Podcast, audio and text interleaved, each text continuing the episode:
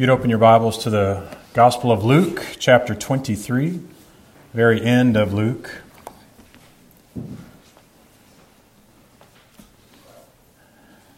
This is a, a, wonderful day of celebration, but it is a day that really, for a Christian, we should be mindful of every day of the year. Because the resurrection of Jesus Christ, the death and the resurrection of our Lord, is the central truth of Christianity.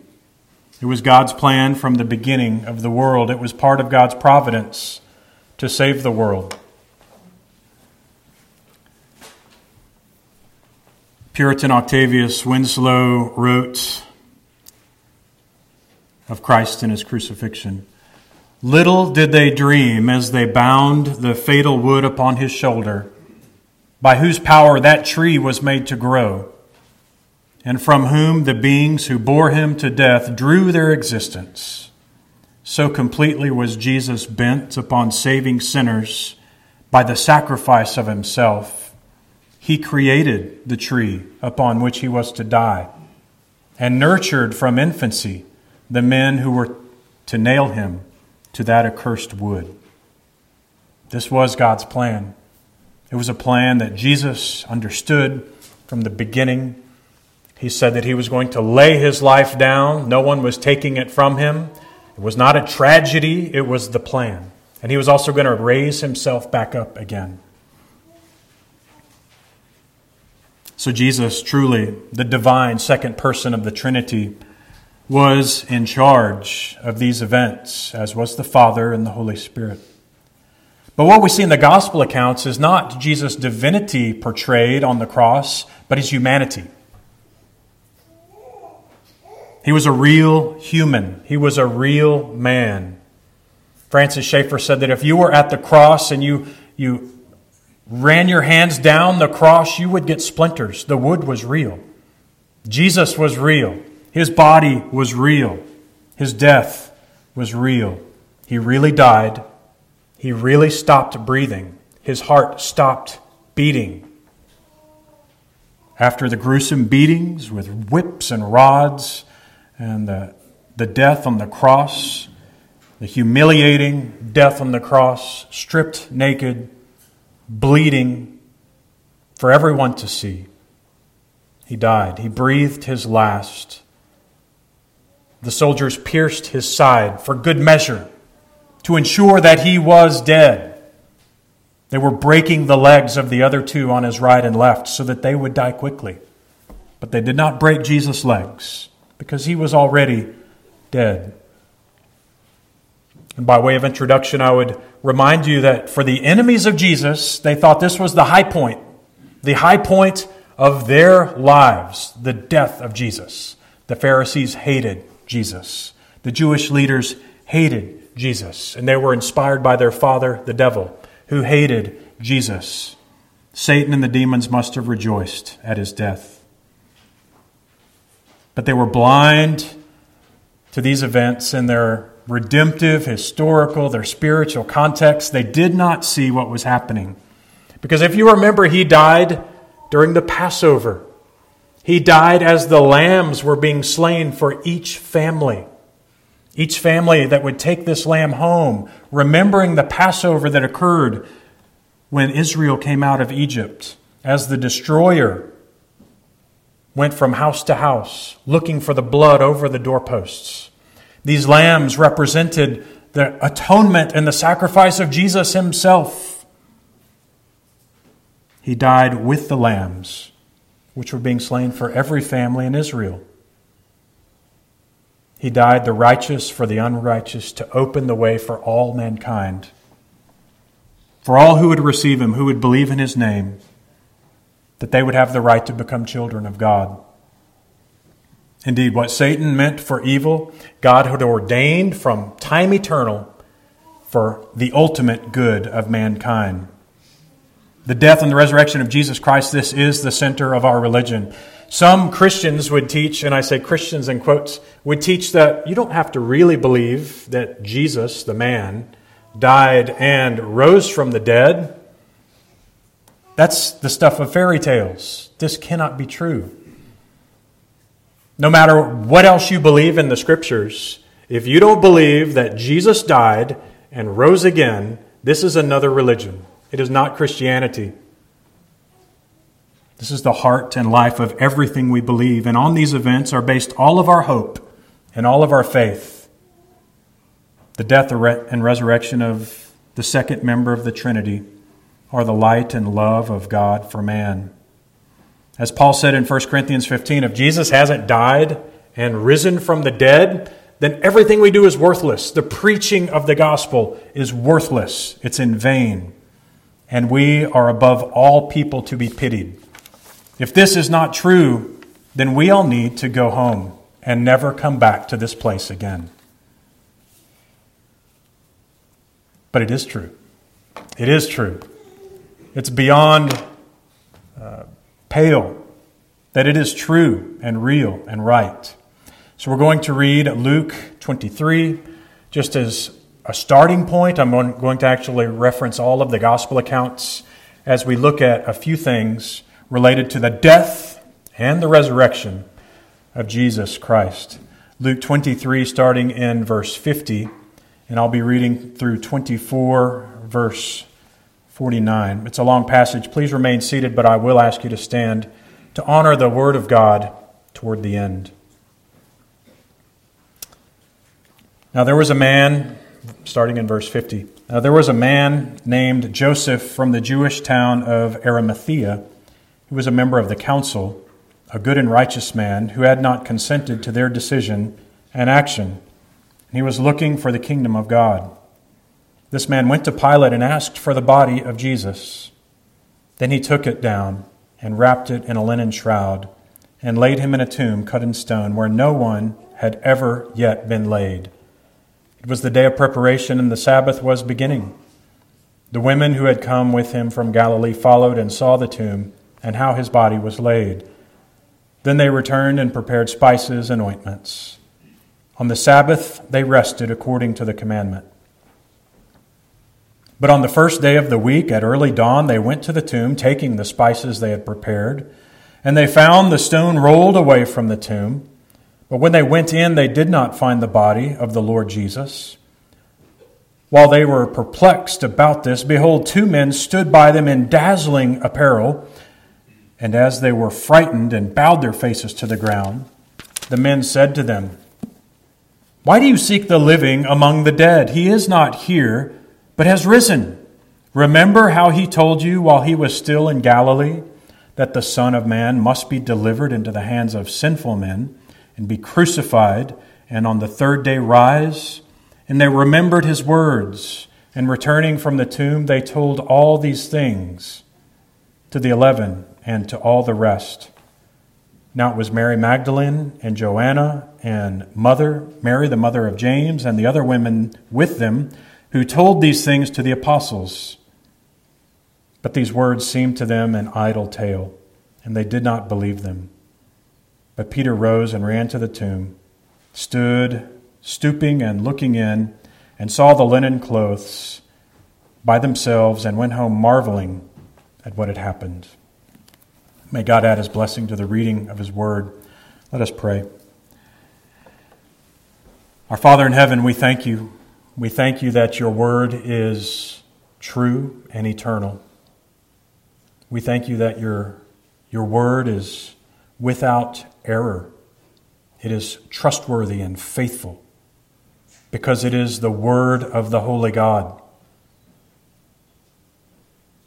We pray that these words that we have read and other scriptures that we will reference would be used by your Spirit, that the words of Christ would be, would be spoken by these stuttering lips, and that the hearts of your people would receive this word. For your glory, and all by the power of your Holy Spirit, and in the name of Jesus we pray. Amen. So we're going to talk about the empty grave. We're going to talk about the grave and the death of Christ. And then we're going to transition to the rising of Christ, the empty grave, the resurrection. And some of the implications we see from an empty grave. we see that Jesus Christ, first of all, produced life changing differences in people's lives. And this is the first point. Christ changes people. Look in verse 50. There was a man named Joseph from Arimathea. He was a member of the council, a good and righteous man, who had not consented to their decision, and he was looking for the kingdom of God. We know from the complementary accounts about this event in John chapter 19 that there was another man with Joseph of Arimathea. This was the man who met Jesus secretly for fear of the Jews. He was the teacher of Israel. He had a position in Israel responsible for all of the education of the whole nation. That was Nicodemus. They're both part of the Jewish ruling council, both highly respected in Israel. Nicodemus, the teacher in Israel. Joseph of Arimathea, a wealthy man with great influence. So great an influence that he can go straight to Pilate, the governor, and get what he wanted. And the text tells us that Joseph of Arimathea was a good and righteous man. Not meaning that he was sinless, but he was seeking after the kingdom of God. He was looking for the kingdom of God, it says in the text. Much like Nicodemus, we see that Christ had already done a work in the heart of Joseph of Arimathea, or was doing his work. And this produced courage in these men. It changed them. In verse 52, we read that Joseph went to Pilate and asked for the body of Jesus.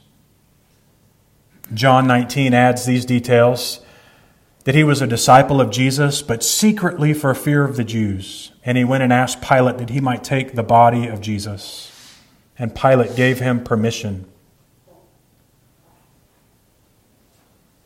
So Joseph of Arimathea gets permission from Pilate, the governor of the whole land, to take the body off of the cross. He did it secretly I believe because he didn't have time for confrontation. This could not remain a secret. The man who took the body off of the cross and put him in his own tomb, this could not remain a secret, and for other reasons that we will discuss later. But he didn't have time to confront the Jews at the time. He went straight to Pilate, straight to the governor, by whose authority Christ was crucified and by whose authority Christ's body could be removed and buried. He was in a bit of a time crunch as well. This was the day before the Sabbath. When does the Sabbath begin? Does anyone know? Sunset. Jesus died at 3 p.m. He was on the cross for 6 hours. Sunset at this time of the year is about 6:37 p.m. He doesn't have much time. Golgotha is maybe a mile from where Pilate lives. So for a, a man walking fast, a man in a hurry, he could probably get to Pilate in 15 minutes. Add the time that it takes to get the message to Pilate, to actually see Pilate, to make the request, to run back to the cross, to find someone to help lower the cross, to get the body, to put it in the tomb. He doesn't have much time. This all has to happen before sunset, before the beginning of the Sabbath. So there's some tension in the clock that Jewish readers would know instinctively as they read this text. We should feel it as well. Joseph is trying to do something, and the clock feels like it's against him.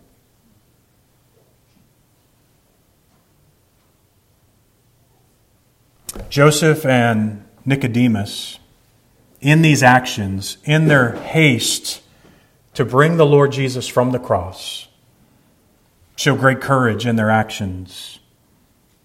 They had been hiding their faith. The scriptures are clear. They were secretly followers of Jesus, if that's possible. It may be possible for a short time, but not for long. Now they were out there for all the world to see.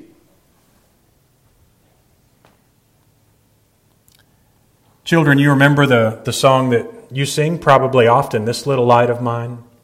I'm going to let it shine. This little light of mine, I'm going to let it shine. Let it shine. What do you say? Hide it under a bushel? No! I'm going to let it shine. This is what Nicodemus and Joseph of Arimathea are finally doing. They're not hiding the light under the bushel anymore. They're going to let it shine. Isn't it interesting, too, that many of the points of sermons are children's songs? They're the same truths that we learn over and over again throughout our lives. You know, there are many in every church who profess a faith in Christ, but they want it to be a hidden faith. They want it to, to hide. Maybe they love the world. Maybe publicly their faith is a scary thing. They don't want the world to notice. They don't want their neighbors to notice. They don't want people they work with to notice that they live differently. Maybe it's a love of pleasure, love of entertainment, sports, beauty, wealth, shopping, indulgence, fill in the blank. In short, it's idolatry. You love something more than you love Christ, or you would be shining brightly for Him. So I've gently challenged each one of you within the sound of my voice and ask you are you living like Nicodemus and like Joseph of Arimathea before this moment? Are you in some ways, in small ways, in big ways, hiding your faith from others? Are you hiding in the shadows? Are you trying to be a secret follower of Jesus? Either from cowardice or fear or just from a love of yourself and worldliness. This is idolatry and should be stopped.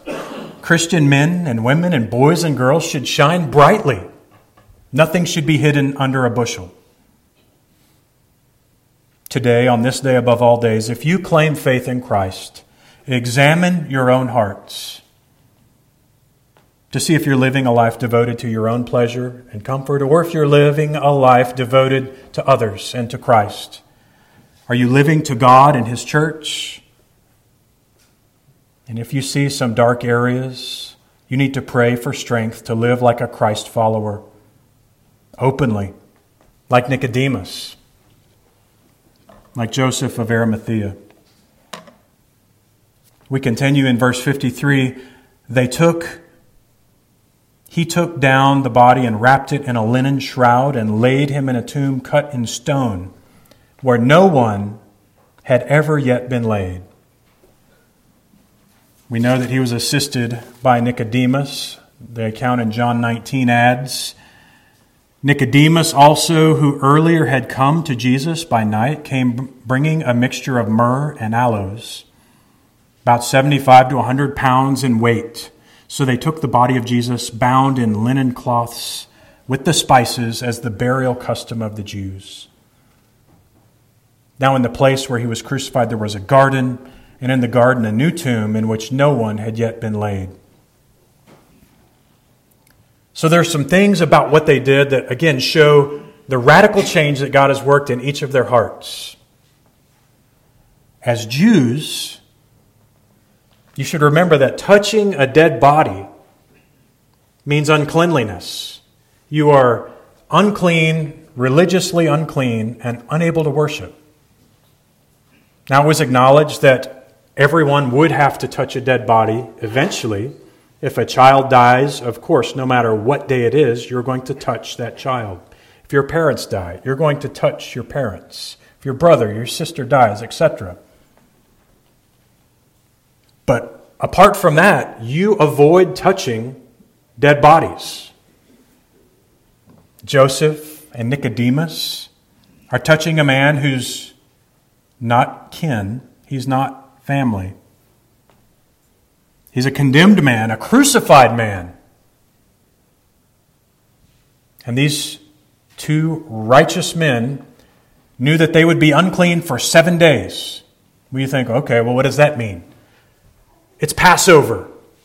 This is the highest of all religious celebrations in all of Judaism. These are not just regular men, these are the leaders of Israel. They're part of the Sanhedrin. This is going to be a public humiliation, unable to participate at all in the Passover celebration, probably going to announce their uncleanliness to the priest the teacher of Israel, and this highly influential member of the Sanhedrin, Joseph, would be unclean and unable to participate in the Passover. But there's great irony here, isn't there? Because the Passover points to Jesus and his death on the cross, which had just happened. And why are bodies unclean? Because death is a result of the fall and sin. But Jesus, his body had no sin. This was the only body ever in the history of the world that you could touch and not be unclean at all. That's the irony. Technically, they were not unclean because they touched the body of the sinless Savior of the world, the Lamb of God who takes away the sin of the world, perfect and spotless Lamb. Secondly, I think we note the, the tender care of these men for the body of Christ. I went to a funeral five, six years ago, and the, the woman was up in front. It was an open casket. And there was a group of people in the back of the church, and they were not coming down to the front. They would not say anything to the family who was waiting at front. They just stayed in the back. And I was an elder at the church at the time, and I asked them, Aren't you going to go down and say hello to the family and say goodbye to the body of our beloved sister? And they said, No, that body is nothing. Our sister's in heaven. That body is nothing. And I said, That's actually not right. That's a Gnosticism, an old Gnosticism that is rearing its ugly head in our modern day. That this tent that our spirit lives in is really nothing important. The reality is, your body is part of your created being. Your body is part of your image bearing. As C.S. Lewis said, God loves bodies. This is why our shorter catechism says the souls of believers are at death made perfect in holiness and immediately pass into glory, and their bodies, being still united to Christ, do rest in their graves until the resurrection. That body is part of you.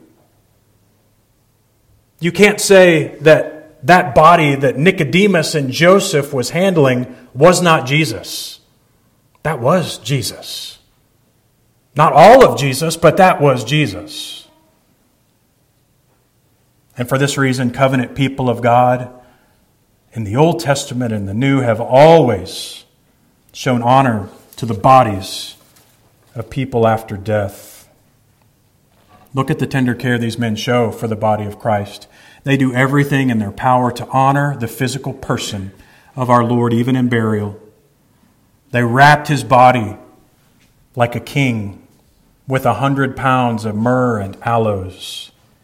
And they put him in the grave cut out of a rock, the grave of a very wealthy man, Joseph himself, fulfilling the scriptures of Isaiah 53, which we read earlier that they made his grave with the wicked and with a rich man in his death. And if you remember back 33 years before this event, his mother and father were given gifts, weren't they? Gold and frankincense and myrrh. And all of these gifts are royal gifts. And all of these gifts would be with a royal king in his burial. And we see these things part of the burial of the King of Kings. Myrrh was credited at the time because of its rarity of being more valuable by weight than gold itself. This was a burial truly fit for a king. An amazing and extravagant amount of wealth displayed in the burial of Jesus Christ. So Joseph and Nicodemus are examples for all of us, not only, only to live brightly for our Lord, to live courageously for our Lord, but to live extravagantly for Jesus Christ, to give everything always to Christ in our hearts. I don't think there's a day goes by where I say in my soul to the Lord, Lord, everything I have is yours. My health is yours. My family, they're yours. Take them today. My heart will be sad, but they are yours. My home is yours. My farm is yours. My dog is yours. Everything I have is yours. Do what you will. Like Job, we should all have this the same idea in our hearts that the Lord giveth and the Lord taketh away, and blessed be the name of the Lord. We need to fix our eyes on Jesus and honor him with all that we have in life and in death. As Keith Green wrote in one of his songs, Jesus rose from the dead. Come on, get out of your bed. Get up in the morning. Spend that time with the Lord.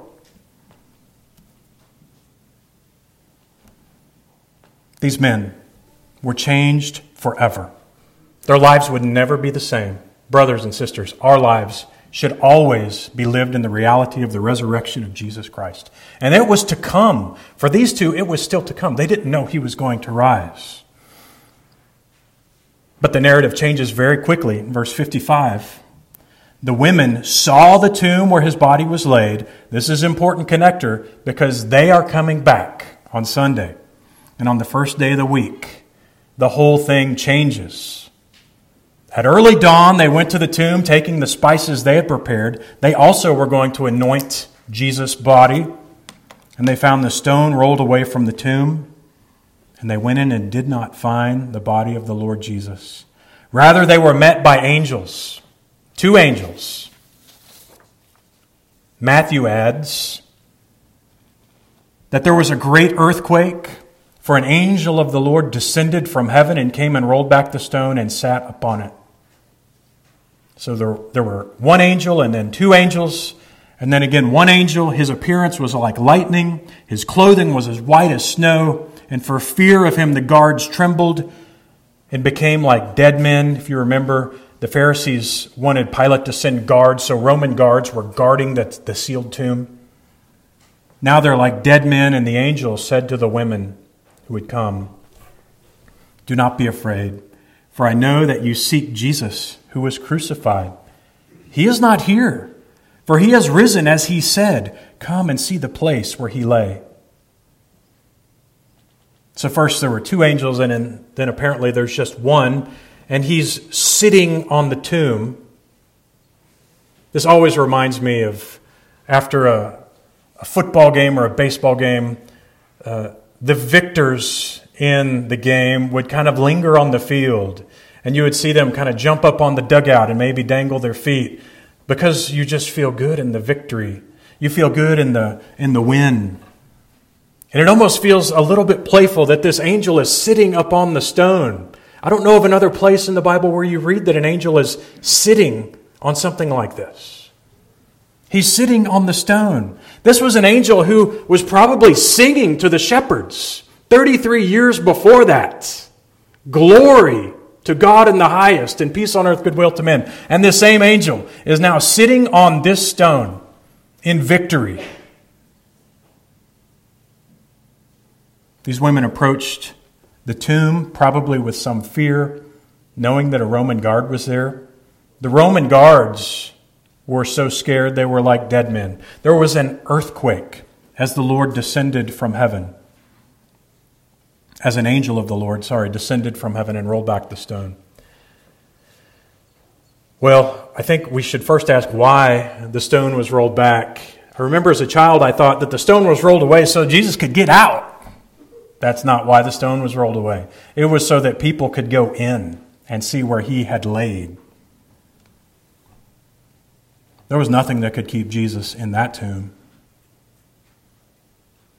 But look at what the angel says to the women. He proclaims the truth first of his identity. He says, This is Jesus who was crucified. He's not here, but that's who was here Jesus, the one you're looking for. He was here. He was crucified, but he has risen, just as he said. Yeah, he said it all through the New Testament, but Jesus is all, also the author of the Old Testament, and he said it all through his scriptures there as well. He would rise again. What was the sign of Jonah? He'd be in the belly of the fish three days and then rise up.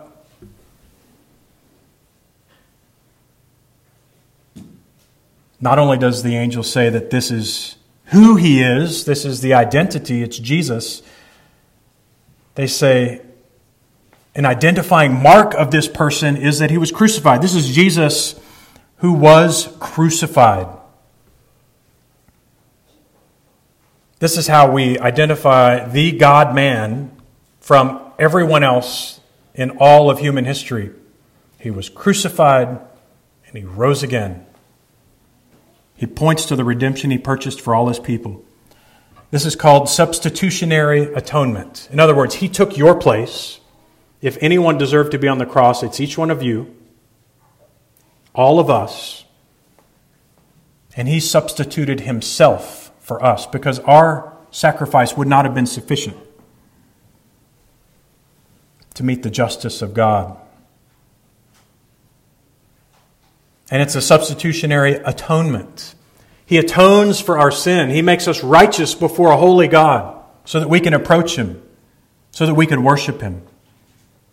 But it also points, the crucifixion points to the love of the triune God for those He came to save. It also points to the love of the Son for the Father and the love of the Son for His church. It points to His desire to save sinners like you and me. This is the Jesus who was crucified. And finally, the angels say, Jesus, this one who was crucified, he is not here. He's no longer in the tomb. Well, where was he? Mason, where was he? I don't know. Nobody knows, but he wasn't in the tomb. He exploded from that tomb. This was a burst of creative energy not seen since he said, Let there be light. This was creation, explosion, and new birth of the Son of God.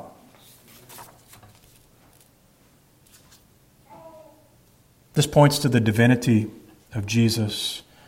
But he was risen in a human body, a glorified body so there's great continuity in our glorified bodies, and we see that in Jesus Christ. They recognized him as Jesus. He spoke and sounded like Jesus. He looked like Jesus. He had scars on his hands and his side like Jesus. He ate. He breathed. This was Jesus. Your body is going to be similar to you. I'm going to be able to look at you in eternity and say, Oh, I know you. I know you. But there's also some discontinuity in the glorified body. You see, Jesus seems to be able to, at will, move through spiritual and physical realms in a way that we cannot. He can walk through walls, he can seemingly be in one place and then another.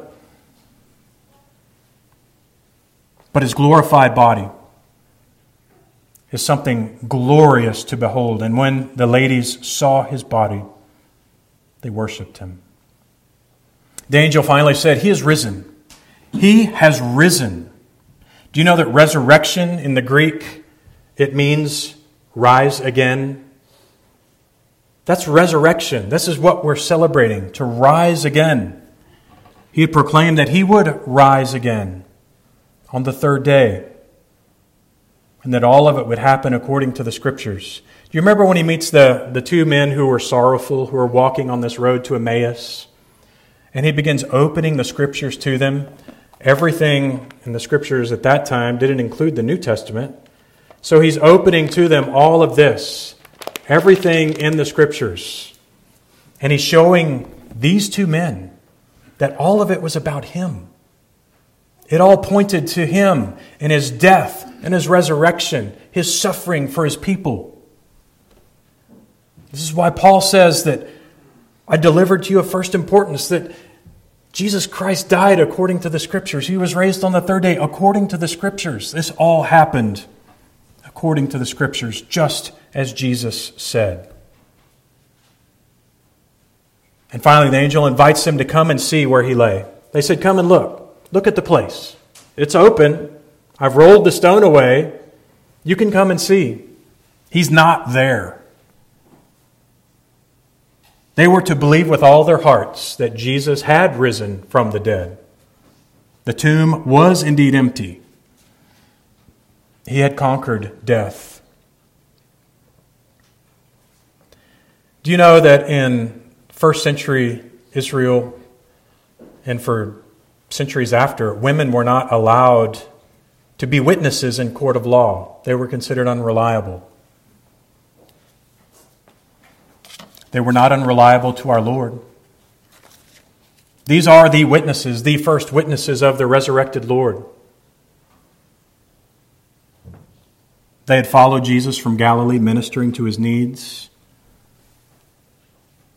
Mark says that Salome was present. She was the wife of Zebedee and the mother of James and John.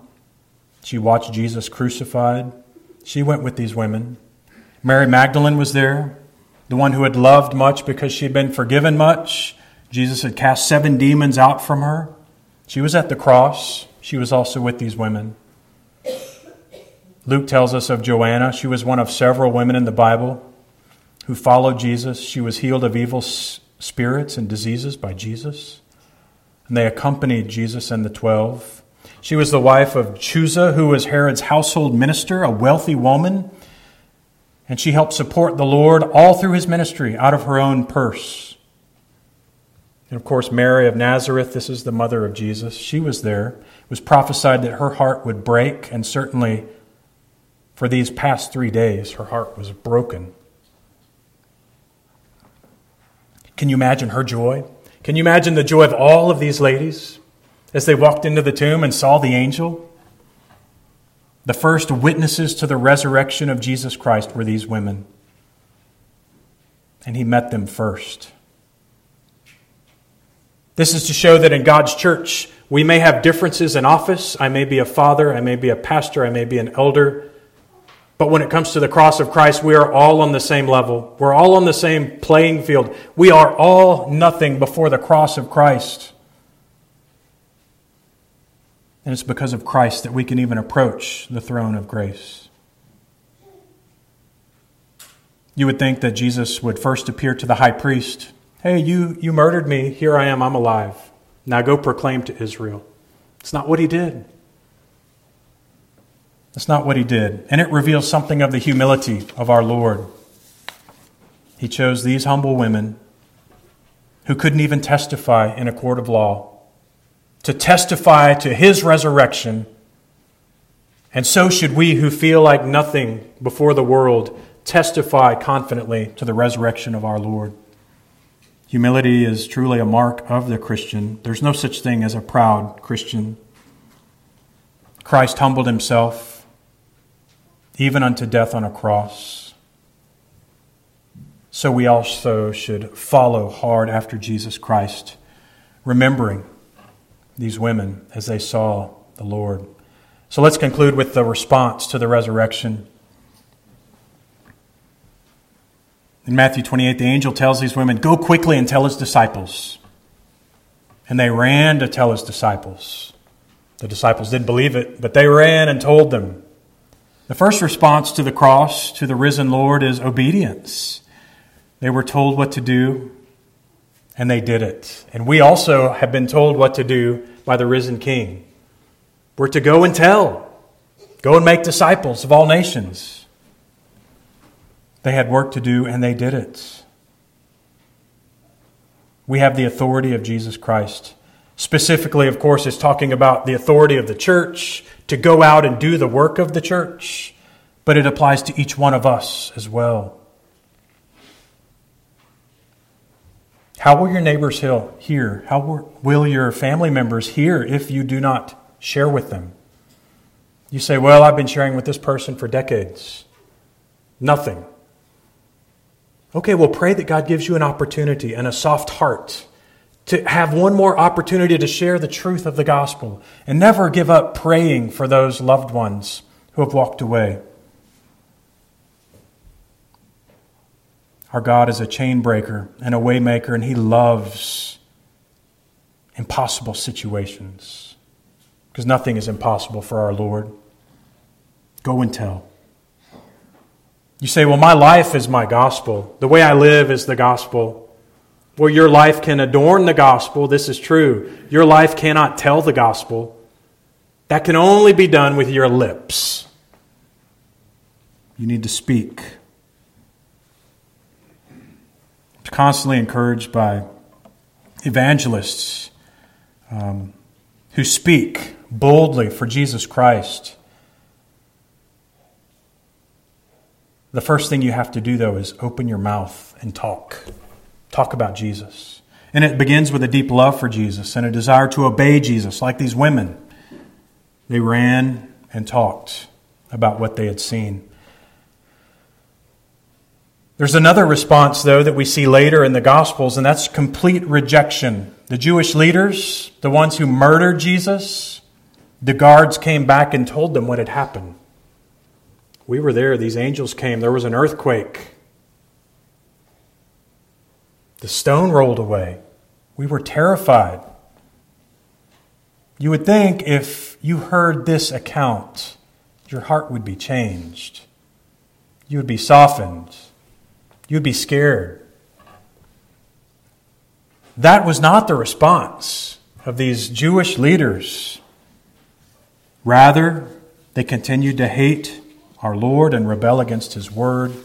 Spiritual truth is spiritually discerned. This is true. Like Nicodemus, like Joseph of Arimathea, they needed to be born again to even see the kingdom of God. There's a rejection of God in the heart of man, and only God can change that. But the most important response, I believe, is found in verse 9. Behold, Jesus met them and said, Greetings. And they came and took hold of his feet and worshiped him. This is the proper response of all mankind to Jesus Christ, the King. And this isn't an option among many options. Well, are you going to be Buddhist? Are you going to be Muslim? Are you going to be Christian? I don't know. I like Christianity, I think. No, this is not that kind of thing. This is a demand. It's not an option. We don't accept Jesus as Lord. Jesus is Lord. We don't welcome him into our heart as Savior. He is our Savior. The question is will you bow your knee and serve him as Savior and Master and Lord or not? For those who trust in Christ, we have a blessed hope. There's a reason why sunrise services are held next to the cemetery. This is our hope. We see that someday all of these people who have faith in Christ will be raised again. This confidence is for us and for our own resurrection someday. We look over the ground in the midst of the tombs and the trees, hear the birds. Someday, a day just like this, Christ is coming through the clouds. This is true we will all look up and see him coming. And then everyone who's in the grave will go up, and we'll go up with them.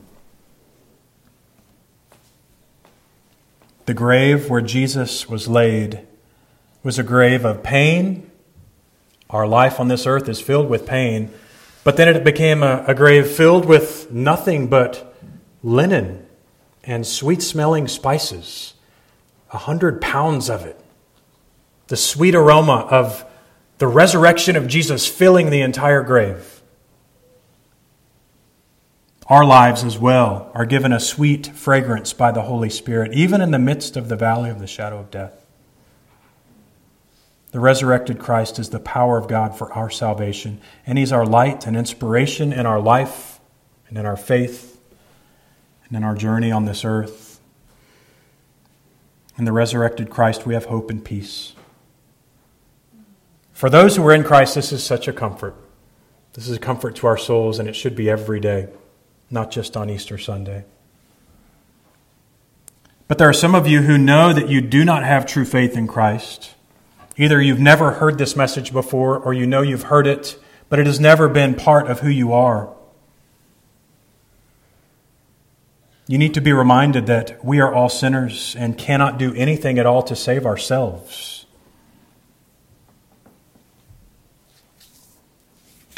You should think the offer of the gospel is appealing at this moment because it is a free and full offer of salvation to everyone who believes. You may be lost, but you're not hopelessly lost. No one is so hopelessly lost that he cannot receive the grace of God through faith in Christ Jesus. But we are all sinners deserving of nothing but God's wrath. But he sent a Savior. And this Savior is not just any Savior, it's Jesus Christ, his only Son. He sent his Son to be crucified, to be the spotless Lamb slain from the foundation of the world, to save his own. He's the perfect Savior for sinners, even for the very worst. And he and his Father have promised that anyone who knows themselves to be sinners and puts their faith in Jesus Christ will be saved. They will not be rejected. They will not be turned away. So, this offer is open to all of you today. Not only the offer, but the duty to submit to Jesus Christ is yours today. You must place your faith and trust in Jesus Christ. You must forsake your former selfish and worldly and sinful ways, and you must rely on Christ alone. Make him your only treasure. You may not have another day. You may not have another week. You don't know when you will die. Coming from the funeral of a, a family member in Texas just last week, Mary Kay and I noted that if you've been to the funeral of someone who wasn't a Christian or you're not sure if they were a Christian, it's always a little shaky. The pastor may try to preach him into heaven, but everyone knows this man or this woman. You know how they lived, you know what they really believed. And you feel sad. And people who aren't saved walk away from those funerals thinking, I never want to die. I never want to be in that position. And yet, when you go to the funeral of someone who loved Jesus, we just went to a funeral of a man who loved Jesus with his whole heart, and everyone knew it. And everyone walked away from that funeral saying, I want to die and go with him. I'm ready to go do that. Because the sweetness of being with Jesus so far surpasses anything in this world that you could never, ever not want that.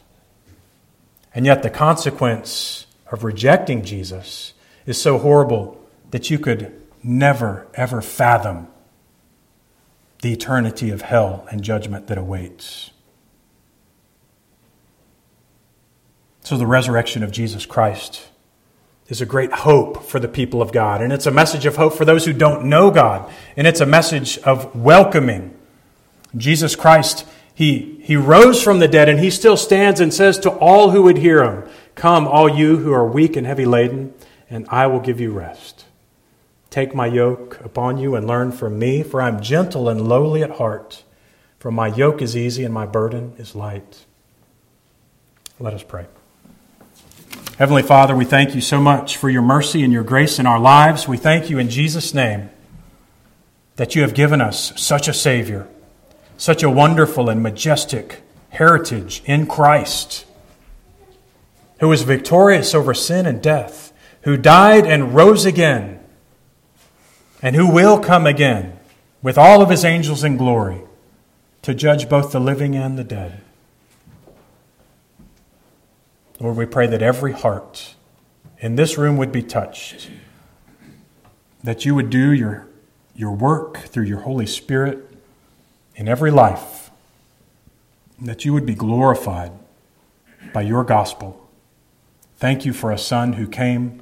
Thank you for a son who died. And thank you for a son who rose from the dead for our justification. In Jesus'